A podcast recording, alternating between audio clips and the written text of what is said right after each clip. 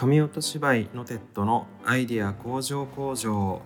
お世話になります。パーソナリティの神音芝居のテッドの紙担当加藤さんです。このラジオは神音芝居のテッドのメンバーによる会話をしてアイデアを集めそして向上させていくことを目的とした生産拠点風ラジオです。神音芝居のテッドとは絵本粘土作家の僕が描くオリジナル絵本を紙芝居のように上映し生演奏の BGM をザ・ナッツがセリフナレーションを特攻演劇工房が担当する紙芝居を超えた臨場感が味わえる新しいエンターテインメントとなっています。よろしくお願いします、えー、今日もですね、えー、このラジオ僕一人の収録となっております。ナッツのギターのちょっと木村くん誘ってみたんだけどなんか調子が悪いということでまあねすごい今日寒いし他のみんなに声かけるのもちょっとあれかなって思って僕一人で撮ることにしました。っていうのもですねあの昨日1月14日日曜日ミナテラス栃木様でいちごと蜂蜜パンケーキという絵本読み聞かせイベントを開催させていただきましてまあそのお礼というか感想というかお話しした方がいいよなって思ってあのあんまりね時間空けてそれを撮るのもちょっとなんかなんかねって思ったのでもう僕一人で感想会を撮っちゃおうということで今、えー、閉店後のうちのカフェでこれを撮っています。まああの知らない方もたくさんいらっしゃると思うんですけれども、まあ、あの僕がねあの、まあ、一応オーナーという感じでやってるんですけどまあ実際はうちの奥さんがメインで、まあ、うちあのスウェーデン料理を提供するカフェをやっておりまして実はあの今日めちゃくちゃ忙しくてもうほんとありがたいことにほぼ満席になっちゃってちょっとね駐車場どこ止めたらいいんですかっていうお客様も多くてほんとねありがたい限りこんな寒い日にね風がめちゃくちゃ今日強くてねでもそんな中でもしかも月曜日ですよ今日。月曜日にね満席になっちゃうなんてなかなかすごいレアなレアな一日だったんですけれども今はねもう電気も消して閉店後なのでなんかすごい静かです外の風の音だけが聞こえてくるような感じなんですけれども、えー、昨日のミナテラス栃木様でのイベントこれまた寒い中ねご来場いただきました。皆様本当にありがとうございました、えー、午前中と午後2回公演をやったんですけれども本当にねびっくりするぐらいたくさんのお客さんたちに来ていただいて今回ねあんまりこうちょっとね準備期間なんかも短くて正月休みとかも挟んだのでなかなか告知をするタイミングがちょっと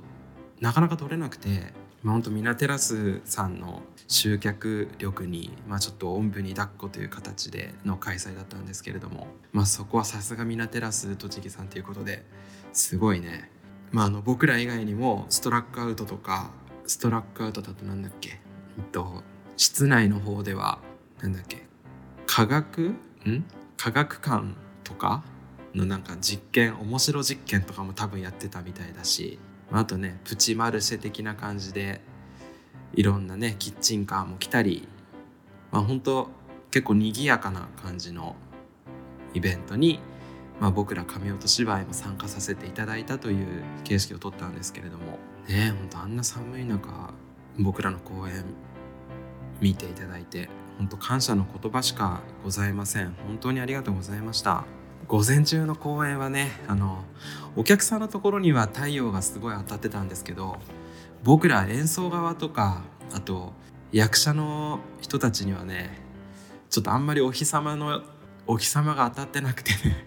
ずっと日陰だったんですけど寒くてね 僕らは本当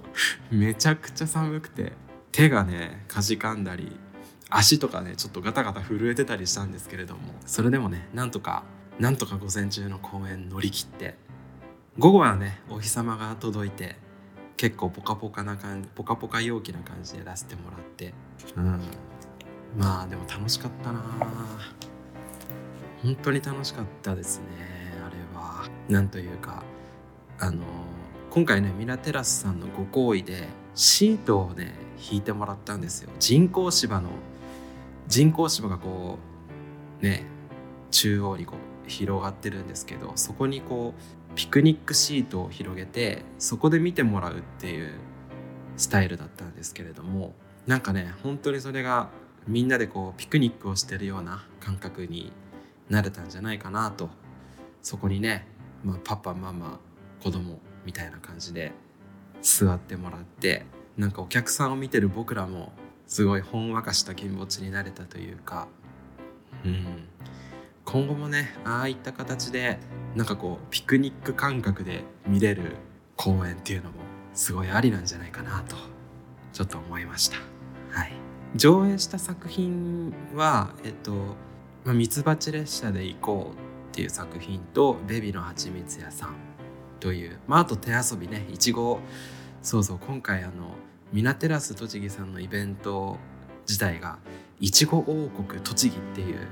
いちごをテーマにしたイベントで結構ねいちごを使ったお菓子とかも出店されてる方がいたりしてそれねお菓子最後にいただいたんですけどすっごい美味しかったですね。まあまあそのいちごをテーマにするってことだったのでちょっとね僕の絵本がいちごをテーマにした絵本ってちょっとないので急遽ね手遊びであのいちごをテーマにした手遊びをやってそそれもすっごいね盛り上がって。でまあ絵本の方がいちごは出てこないけどまあななんて言うんですかね甘いものつながりというか。なんかそれでこう蜂蜜をテーマにした2作品を選んで、まあ、上映したんですけれども。まあ、ミツバチ列車もベビの蜂蜜屋さんの作品両方ともね結構何度かいろんなところでやってる絵本なんですけれどもあのノテッドのね芝居の芝居担当のみんながキャストが入れ替わったりするのでキャラクターの声がね全然違う全然違う人がやったりするとなんかすごい同じ絵本でも新鮮に聞こえたりしてそれはそれですっごくいいなって思ってるんですけれどもまあミツバチ列車で、まあ、せっかくだからちょっとこう絵本のなんだろう裏裏話的なものを話そうかなと思うんですけれども「ミツバチ列車で行こう」っていうタイトルがですね、まあ、タイトルありきで割とこの絵本は作ったんですけどジャズの名曲でですね「A 列車で行こう」っていうのがあるんですね。英語のタイトルだと「Take the A Train」っていうまあ、ジャズの名曲、まあ、誰もが聞いたことあるんじゃないかなと思うんですけれども、まあ、ちょっとそのタイトルをちょっともじって、まあ、B 列車で行こう。まあ B ってミツバチなのでミツバチ列車で行こうっていう。で英語のタイトルは Take the B Train っていうことで、まあ、なんかこう列車をテーマにした絵本を作ろうかなって思ってミツバチたちがこう蜂蜜を運ぶ列車を、まあ、ちょっとテーマに書いてみたんですけれども。なかなかあの「あこれジャズのテイク・ザ・エトレインから撮ったんですか?」って言われたことはちょっとまだないんですけれども、まあ、本当に作者の自己満足というか そんな感じで、僕は結構ね音楽聴くの本当好きなので、まあ、ジャズジャズなんかもねちょっとこう気取った感じで聞いたりもするんですけれどもまあ是非「Take the A Train」を聞きながら「ミツバチ列車で行こう」の絵本を読んでいただくとなんかちょっと面白いかもしれないですね。うん、あとはベビーのはちみつ屋さんですね。この絵本自体はもう何年前だろうな。実は僕が最初に書いた絵本なんですよね。10年くらい経つのかな。もう20 23歳の時に書いたんだよな。確か。22の時にカナダに行っていてその時にこうひな形というかベビのはちみつ屋さんの原型が100ページぐらいかけて、まあ、ちょっとあまりにも多すぎるので割愛割愛割愛っていう感じでなんとか32ページに収めてまあそれを10年ぐらい前に1回、まあ、自費出版という形で出版してであんまり売れなくてそれはもう最初に出した本はもう廃盤になってしまってそれで今えっ、ー、と株式会社ニコモさんがやってる「ヨモ」っていう、まあ、絵本でリメイクして出したっていう形なんですけれどもなんだろうねベビのはちみつ屋さんで一番よく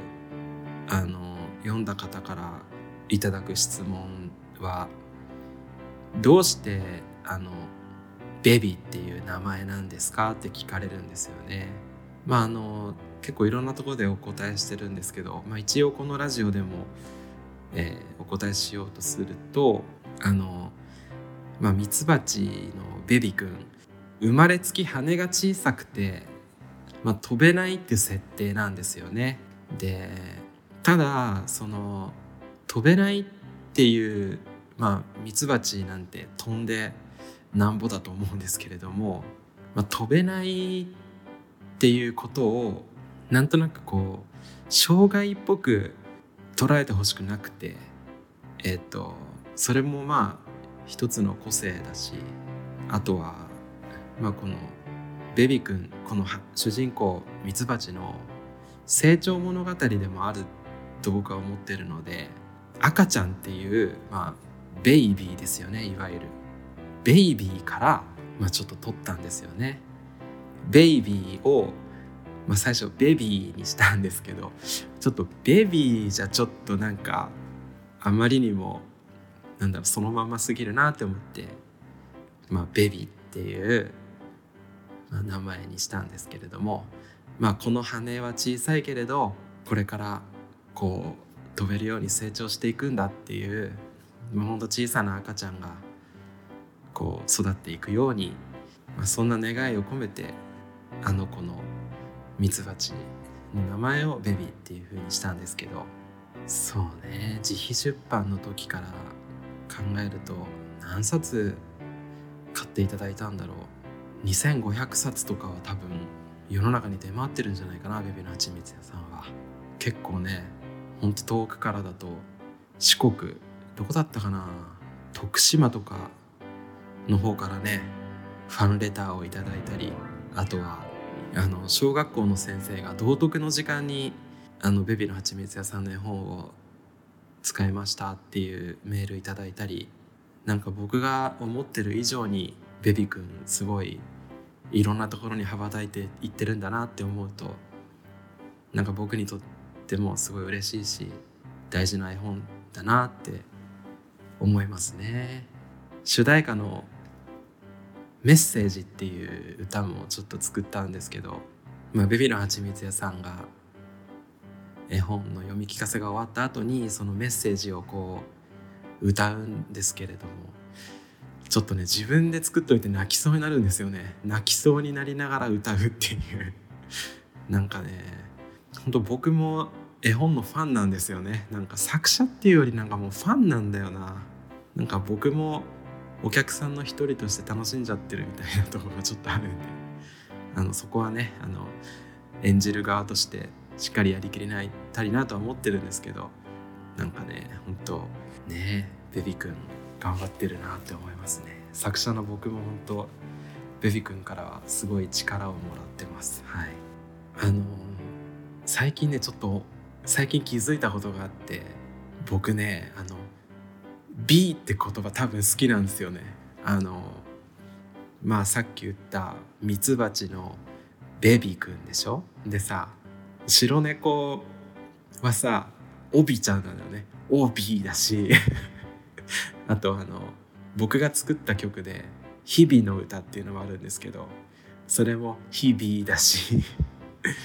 あのメッセージの歌詞の中にもなんかやっぱ「日々」って出てくるしなんだろうななんか B, B ってなんか好きなんですよね。なんかこのバビーブーベーボーの音の響きが好きなのかな。まあ確かに車好きだしな。なんか車ブーブーとかいうのも好きだしな。うん。バービーブーベーボーいいですよね。でその気づいたことの中のもう一つあって僕そのナッツの曲結構作るんですけどあの歌詞にね「日々」っていう単語日々。まあえっと漢字で書くと日日ですよね。だから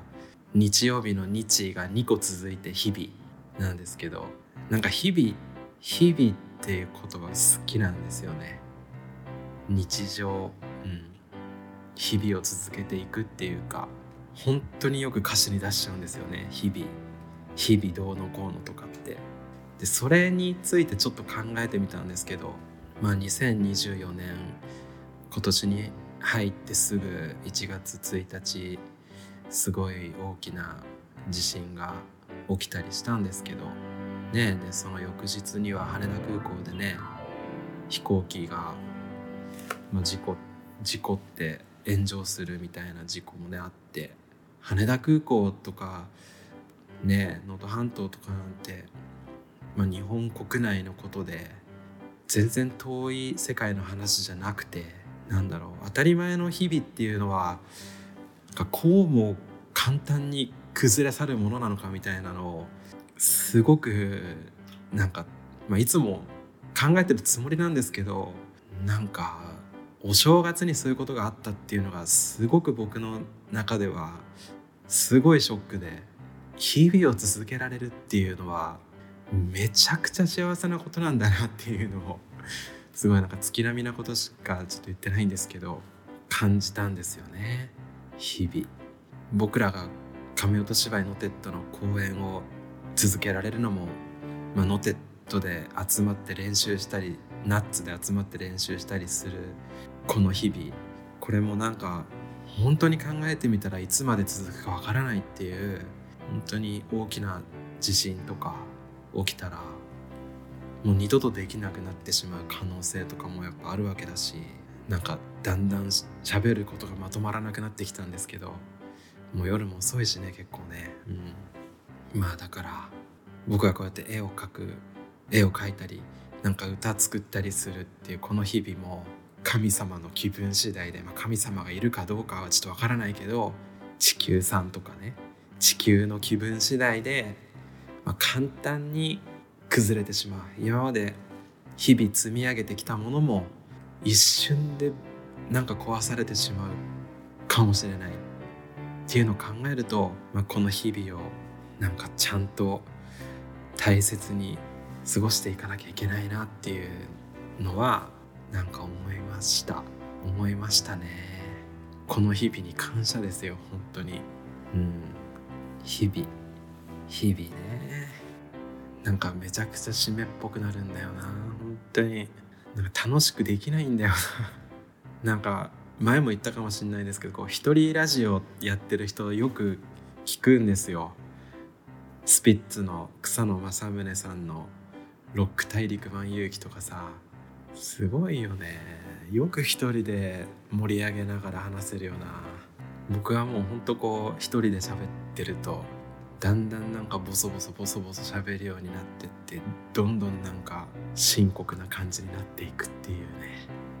まあなんかやっぱ根っこがすごいすごいねネガティブだからね。まあいいや。まあ本当にねあの昨日ミナテラス栃木に遊びに来ていただいた皆様ありがとうございました。次回のイベントがねちょっとまだ未定ではあるのですが、まあ、今後もねノテッタの活動も続いていくと思いますし僕も日々仕事をしながらカフェを手伝いながら絵を描きながら粘土細工やりながら歌を作りながらこの日々を大切に過ごしていきたいなと思います。はい。こんなところで今日は以上ですかね。どうもありがとうございました。神音芝居ノテットのアイディア工場工場そろそろ終了のお時間です、えー、ノテット公式インスタグラムや X かな？なども解説しておりますのでぜひチェックしてみてください。また番組のフォローやいいねなどもよろしくお願いいたします、えー、番組へのメールなどもお待ちしております。概要欄の一番下メールアドレスがありますのでラジオネームと一緒にお送りください。神音芝居のテッドのアイディア工場工場は毎週月曜日と木曜日の夕方6時に公開しています。それでは本日はこの曲でお疲れ様でした。ザ・ナッツで日々の歌。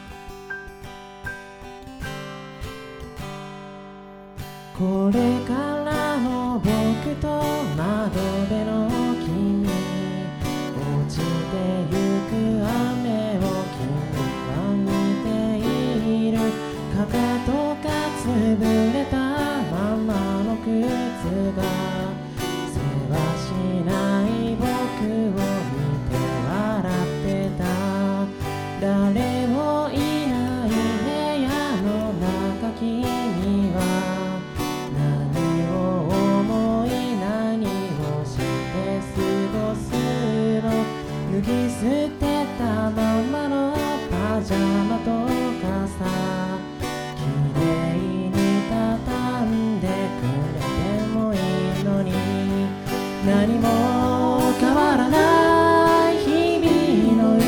に僕は安心をしてきっと笑えるんだ。何も変わらない朝の匂い。傘は色とりどりに街に咲いて。